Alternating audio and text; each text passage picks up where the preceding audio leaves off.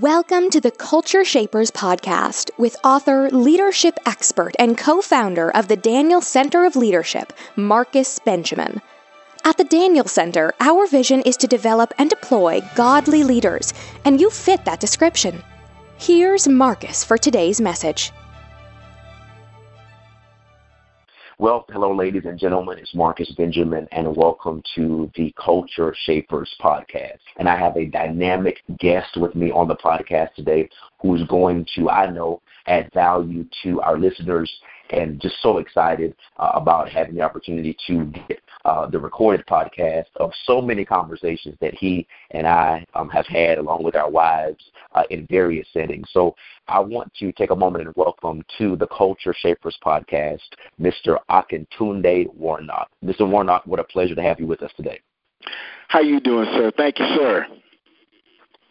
Awesome. Now, for those of you who uh, don't know, I'm going to give a very, very, very brief uh, introduction of uh, Akintunde and he'll give a little bit more uh, of his background. But Akintunde is an award-winning uh, comedian. He is a he is the proprietor. He is the uh, the creator of the Rebirth of Comedy brand. Uh, that is one of, if not the fastest growing brand uh, in comedy. Uh, he uh, is an entertainer, an actor, uh, producer, and I'm going to stop right there. And uh, but I'll say this way: he's also a spirit-filled believer, loves Jesus, loves his wife, loves his kids, loves his church, and he is located uh, in uh, Columbia, South Carolina, although he's hardly ever there because he's traveling everywhere. Uh, so, uh, I could today, if you could just uh, give our listeners uh, give our listeners some insight as to who Akintunde is. I mean, some of us who are listening know you, we know you, but for that person out there who's like Akintunde Warnock, uh, tell us who you are, sir. well, in addition to being uh, uh, Eunice's husband, uh, Deja, Kalia, Elijah, uh, Kwani, and Jalil's dad, and uh, in addition to being a member of Right Direction Christian Center in Columbia, I'm also a friend of uh, Marcus and Omika Benjamin, uh, as I call them, Bishop Marcus and Bishop Omika Benjamin. Uh, and, and I'm proud to uh, and glad to have my life impacted by a wonderful relationship that I've uh, been blessed to have with you guys over the past few years, and and uh, uh, really, you know, our relationship really, I, I believe, was uh, uh, God ordained is in, position by God because He recognized uh, both of our assignments, and then uh, your or you both um, having a key understanding of what culture is, uh, which is you know myself. I'm trying to affect it. I'm a, I'm a comedian. I'm a writer. I produce. I direct. Um, I love to make people laugh, and I love to make them laugh at things that make them think. Um, uh, I've been doing this now for 23 years. Um, started in '93 as I'm sorry '94 as a secular comedian and then from there it went on to really me uh, getting saved in, in 1999 and I, I always say my career got saved about two years later so it really uh, then from there just uh, amazingly my the the the some areas of of my life uh my career I should say uh, took off when most people thought they would slow down, and uh, when because people thought when you become a Christian comedian or uh, you devote your career and life to Christ that you, somehow you're going to be it's going to impede your process. You're not going to uh, advance. And I got more writing credits uh, after I became a Christian comedian uh, than before. Uh, all of the years with all the other deals that I had, the the, the flow came after um, Jesus came into my life. So the uh, that's the most important thing is that you know uh, uh, Christ did come into my life and shook things up and has been shaking it up ever since. Wow. Well, well, tell us uh, briefly uh, before you, you you mentioned that you got saved at one particular time, and then your career got saved about two years later. Tell us a little bit about what you did as a comedian and some of the give us some of those quote unquote secular highlights uh, for because there may be some listeners out there on our podcast and we, we have a pretty good reach of different types of people. So uh, just kind of tell tell us what what were you doing uh, what what kind of uh, headlines and what did you do before uh, your career got saved Well, I mean, I, I was a secular comedian. I was doing BET's Comic View. I, I'd done seven seasons of that. I think I did by by the time I got saved. I had only done five, and I did like two two more seasons following that. And then um, I was a writer, uh, a screenwriter. I had a screenwriting deal, um, and I was working uh, off and on with uh, comedian Chris Tucker uh, on different uh, uh, uh, uh, film projects and mostly writing stand up. And then I was doing the comedy club circuit. Um, I was traveling, uh, you know, all week probably 30 plus weeks out of the year um, doing stand up comedy clubs and, you know, cussing and saying whatever it took to make people laugh and, you know, was making a good living doing it. I was living in Savannah, Georgia. Um, at the time I got saved, I was 28 years old, and uh, I was uh, making six figures a year uh, uh, as a comedian um, living in, in, in, in Savannah, Georgia. So, you know, it, it wasn't, I mean, a, a lot of things, of course, my my career and ministry are at a whole other level now. But at that time, you know, we were, I was on a successful track, and just I give you a little more context for that. I, yes. Just talking about the hand of God on my life, I was up for several TV shows that went on to become major shows. The the Bill Cosby Show, for an example, um, the second Cosby Show, not the first, but the second Cosby Show that came out on CBS um, uh, some years later. I was up for the role of his neighbor, and uh, and was one of it came down to me and two other guys, and they picked a guy named Dougie Doug, but I was the the last three guys that had auditioned, and that it came down to uh, to us three, and I believe um, that God knew that if I got saved, got got that that TV show, that I probably wouldn't have gotten saved, or if I did, um, it would have wrecked my life um, to the point where maybe uh, me getting saved would have been I would have had a whole lot more issues to deal with than just you know what I had. So uh, you're talking about it was a television series that you were guaranteed to make two hundred fifty thousand dollars per week. It was already picked up for two seasons. So and I know me, it's no, it's it's I I don't know if I would have been able to stop and say, "Hold, I'm not going to do that no more. I'm going to follow Christ." I don't know if that would have happened back then. So God knew what He was doing. So it's as if God was saying, let me get a hold of this young man now. Let me hold this opportunity off because if he really walks in this knowing, I know Akintunde, he's going to be too wired in. he'd been too wired in. He'd been spent that money. Uh, he probably would have got been hooked on some type of substance, and uh, and his, and definitely, if nothing else, his wife his, his marriage wouldn't have lasted. And that's what the you know being. I just celebrated 20 years of marriage this year, so um, awesome. uh, to uh, and, and and fully recognize that that that second to Christ is the most important relationship in my life. Awesome, awesome. Well, you, uh, from my understanding as well, uh, you also did uh, some some writing for uh, the Mo'Nique show. Is that correct? Right. Right. That came long after I got saved. I had been uh when I when I got the Mo'Nique show, that was uh 2008, I believe. Uh so I'd been saved for a while and ironically when I got the Mo'Nique show, I turned it down. I and and uh I you know had had all my reasons why, you know, I keep, this is a secular show, I can't do this. Uh uh Mo and I had been friends for years and I had written for her before but I was like, well, I can't do this because you know my my, my spirit is in a different place right at that point. And the, the the grace of God was before I you know locked everything in and and dug in saying no. Uh, I talked to my pastor, and um, he said to me, he said he said, why wouldn't you go out there and affect the world? You complain about these different things, and we as believers complain about things that we don't like. But here's you given an opportunity to uh, uh, to be effective and to effect change, and you don't want to take it. And he convicted me. And of course, that show I went on to the, the first season, uh, second season. I became the, the head writer for that show. Um, uh, that that show alone uh, uh, garnered uh, uh, almost 300 um, original television hours as writing credits, and it was wow. for me it was a college level education of television, um, uh, uh, uh, the, the whole television making process, how you make TV. We made a television show uh, every single week. We actually made six episodes per week, so I learned a whole lot in a very short amount of time. Wow. And now in saying that, that actually actually gives us a good segue into our conversation because what your pastor shared with you and the opportunity that you had to affect culture. And our conversation on the podcast is actually dealing with Jesus, culture, and entertainment.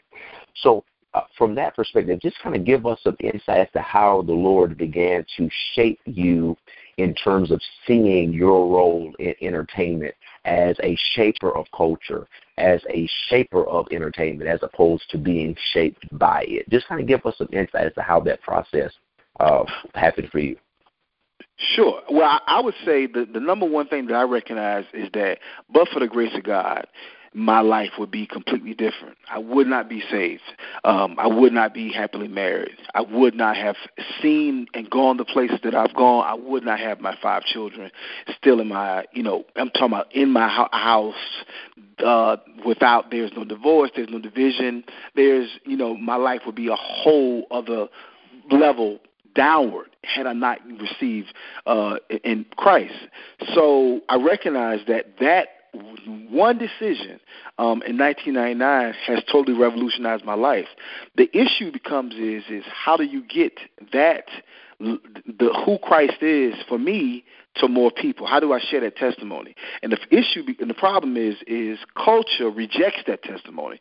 Culture right. tells you that that religion or or, or Christianity or faith isn't relevant, and it tell and it's it's now the the total opposite and whereas in literally we are living in a time where what's right is wrong and what's wrong is right so it, right. it the only way you're going to change that is by believers sharing our testimony, believers infusing the Word of God into every area of our lives. And the way that happens fastest is culture.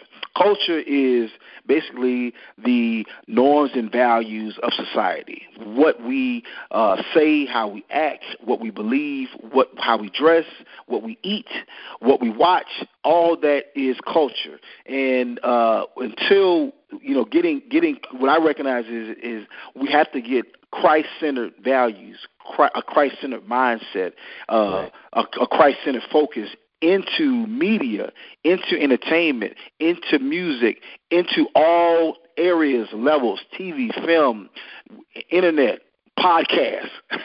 all of it has to be. We have to get Christ into that, um, unless uh, uh, uh, uh, we're, we're going to see um, much, much more darker, darker days. I think that that's a very important statement regarding getting Christ in the culture. You mentioned about culture being the norms and the values, you know, of of society.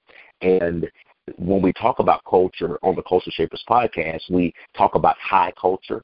We talk about pop culture. We also talk about ethnic culture. Mm-hmm. Uh, high culture is that type of culture that people uh, generally ascribe to, uh, you know, museum visits, uh, visiting uh, art shows, and so mm-hmm. forth. People who are involved in what they call high culture. Uh, but then you have ethnic culture, which is either African American, black, uh, urban, suburban, Caucasian, uh, Hispanic, Asian. You got different cultural uh, uh, impulses and activities. Mm-hmm. But the main culture that we're really talking about is what is called pop culture.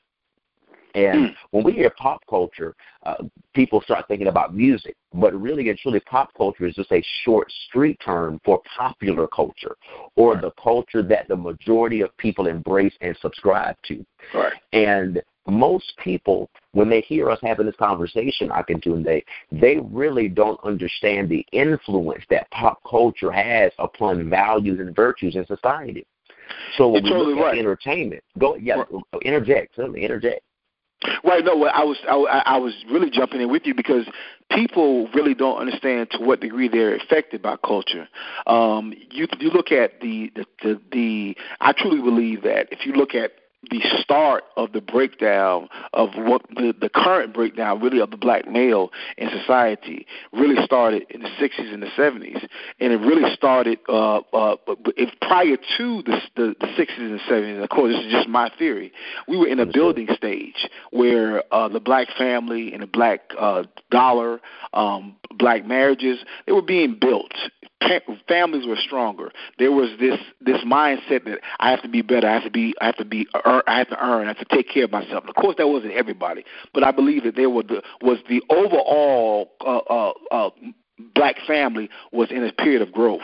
But in the 60s and the 70s, uh, and there were sev- several reasons that, that, that caused that, whether that be war, that whether that be uh, drug use, or uh-huh. the breakdown of, of, of, of our standards, it then began this slide where we began to accept the pimp culture. We began to accept the uh, the gangster culture, and then and then that really began a 30 to 40 year slide where there's been consistently, uh, uh, uh, literally campaigns that has broken down the black male. There is there was the, the gangster campaign, the thug campaign of the 1990s and the 2000s, and now the feminization campaign where black males are are are, are it's, it's it's it's it's easier to hear two homosexual black men talk about style and hair on TV than it is to hear two heterosexual saved black men have this conversation on television. It's just not wow. being heard, heard anywhere, and that's because of the culture. And that it, the, the the weakening of the black male has affected our families to the point where black women don't even expect men to be uh, uh, upstanding quality men as, in, in, in large part. Uh, most women nowadays have accepted a a toned down version of what a good man is, and that's and, and it's and it's and it's and it's sad because a lot of that has been you know of course the, the enemy is the enemy and he has done a great job, but a lot of that has been shaped by our own values, our own um, um, mindset, our own outlook on society, and that is determined by culture. And see, this is such a great conversation. Uh, ladies and gentlemen, I hope you guys are really catching this because there are people out there who are listening to this podcast who are sincere and they will sincerely things, say things such as this. Well, Marcus, I could do it. It's just entertainment. It's just a TV show, or it's just a, it's just music, or it's just whatever. And whenever people say that to me, I always uh, highlight to them this word, just. What do you mean by just? because of it was so innocent and of entertainment and mo- movies and music and so forth. If it didn't have such a power over our imagination, then the producers, the the executive producers, the screenwriters, the songwriters, and so forth wouldn't be spending billions of dollars to get access to our mind. Right. they would right. just make it available for free. Right. It would just be free because it's not a commodity. No, it is a commodity. They charge a premium price for it because they've already done the research. They've done the research. I mean, uh, the research behind motivating people to buy, motivating people to spend, motivating people to make certain decisions. I mean, it's a multi billion dollar industry that these individuals have research arms in major universities around this country to research and find out how do we get to the psyche of a man how do we impact the psyche of the female? Now, I'm going to come back around to a few things that I want to bring into context that you mentioned regarding the, the disintegration of the black family. But before I do that, I just mentioned about the billions of dollars to get access to the psyche and the mind of of individuals. You you in one of your uh, your uh, one of your, uh, your your comedy routines, you mentioned something about uh, the the media's the desire to get the psyche of the black female. You've mentioned some things regarding the black female and what she means uh, to society. Can you talk a little bit about that? I'm going to come back around to the disintegration of the family immediately afterwards. Yes, sir. Well, the the I, was, I was talking doing a joke uh, talking about uh, uh, really uh, the television shows that we consume, and uh, I was talking that joke really to believers and really to black women. But uh, the, the the I guess the overall uh, message in the joke, if you allow, um, is that uh, the black woman has been targeted by media and targeted by entertainment. The black woman literally is the most desired group, a demographic in all of advertising and that can be you can Google it if you doubt if you doubt me. You Google Nielsen and you do and, and Google black uh, uh, uh, female demographic, and you will see a detail rather it's it's it's it's you may become offense, offended uh, uh, briefly, but then the business side of it quickly kicks in, and you understand it's just, it's just about dollars and cents to to them. Uh, and when I say them, I'm not talking about the man or any one evil group of people. I mean to business Correct. people. They recognize Correct. that black females are in 85% of our, of the households. Black families are the head of household. Black female because they are uh, largely taking care of their children by themselves, unfortunately, and I'm not not all, but the majority based on st- statistics they are more educated. They have a higher um, earning potential because they've been forced to. So that makes them a very desired group. And because of impulse buying, and because of emotion, and because of self medication, self medicating through television, medicating through entertainment, they've become the most desired group of advertising. That's why you have so many different television shows targeting black females Real Housewives, uh, Love and Hip Hop, um, Scandal. Uh, uh, uh, uh, what's the, How to Get Away with Murder. How, how to Get Away with Murder. Empire. Do you think those shows are targeting black men?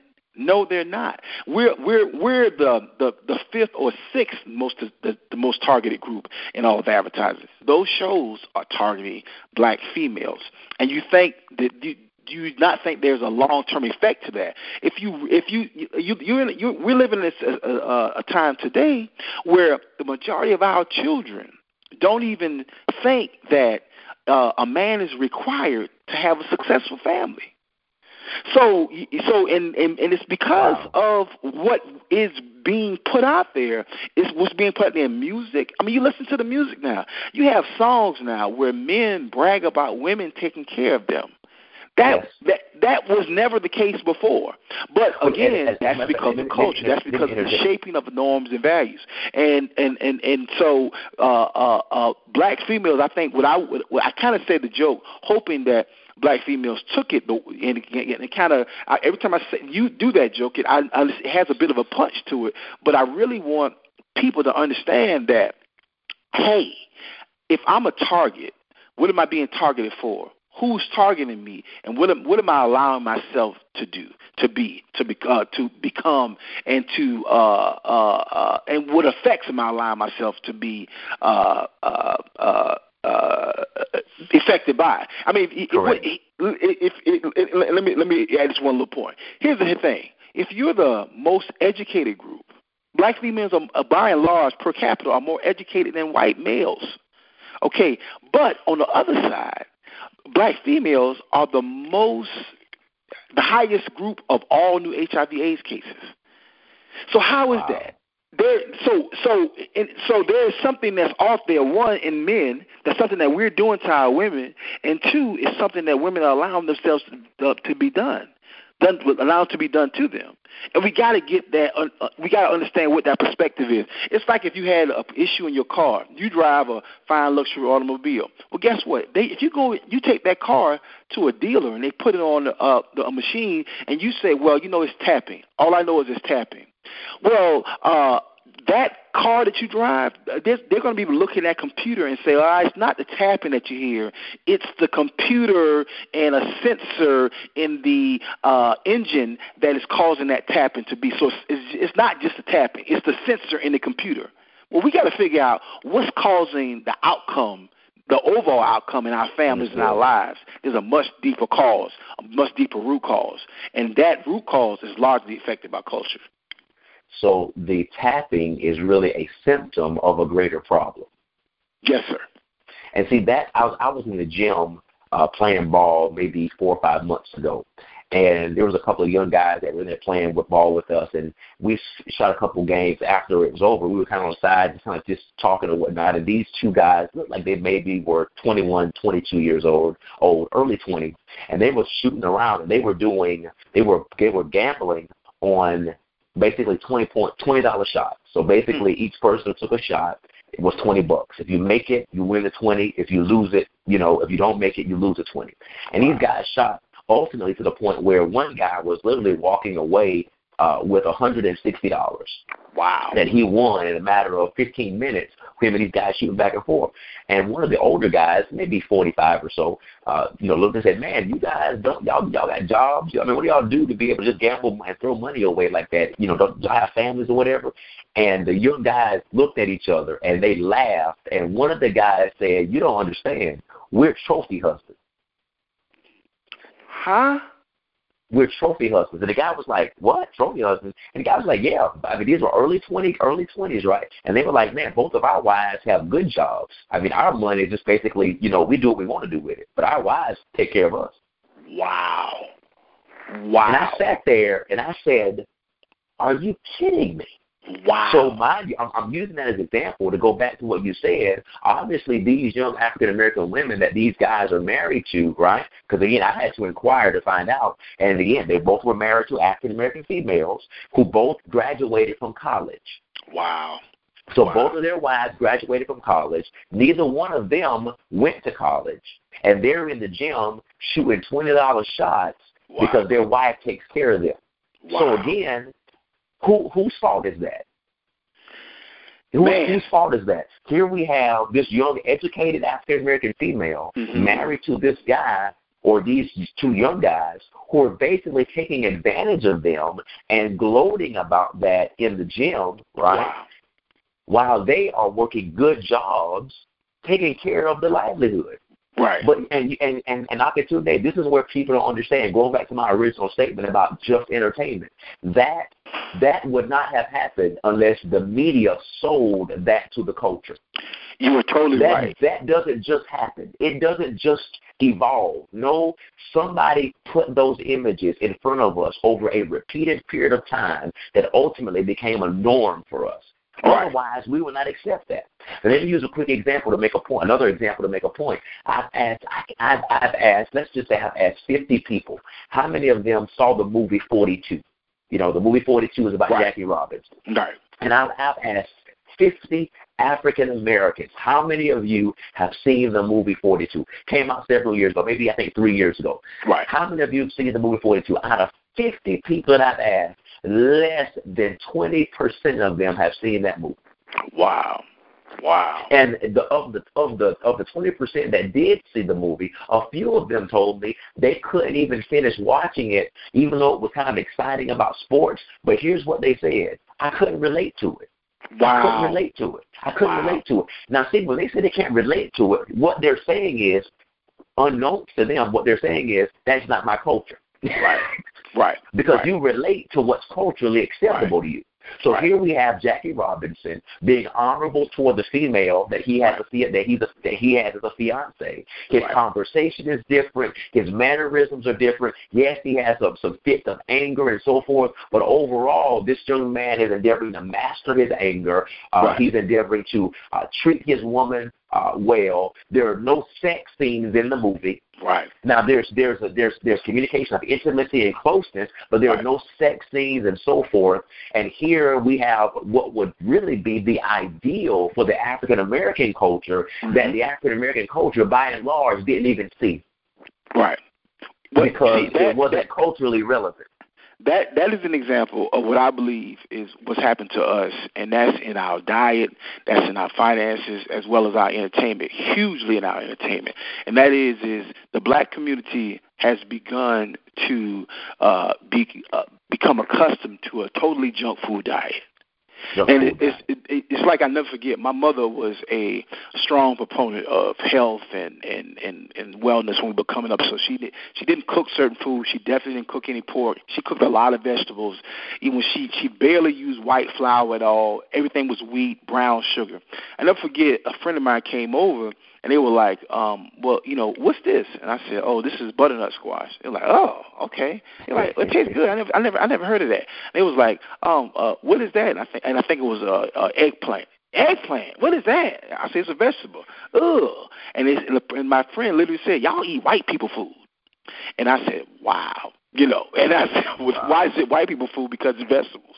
And what I recognized was is he totally he didn't grow up eating those type of food. He he grew up eating a more traditional or uh, the diet of, of economically challenged African Americans. That's what we all were. My mother just made different decisions, and that's what has happened to us in, in terms of, of of television content. If there is something that has an overwhelming amount of a quality message, whether that is high moral values, family values, parental values, standards, or financial standards, oh we reject it and we say that it's boring or we say that it doesn't re- relate to us. And that's because we've become accustomed to the reality shows or the television series that where there's a, a, a huge amount of sex with uh, reckless sex without consequence, or just the, the, the music that is is is is con, uh, condoning violence or encouraging bad behavior or encouraging sexual behaviors, and we become to a junk food accustomed to a junk food diet, and because of that, we become a, a target. We don't hold people even uh, people accountable even advertisers, uh, companies, or record companies, or artists. Thank you for listening to the Culture Shapers podcast. Take a moment and find out more about our ministry by visiting thedanielcenter.org. Remember, you and I are not called to be made by the culture, but to shape the culture with the influence of Jesus Christ.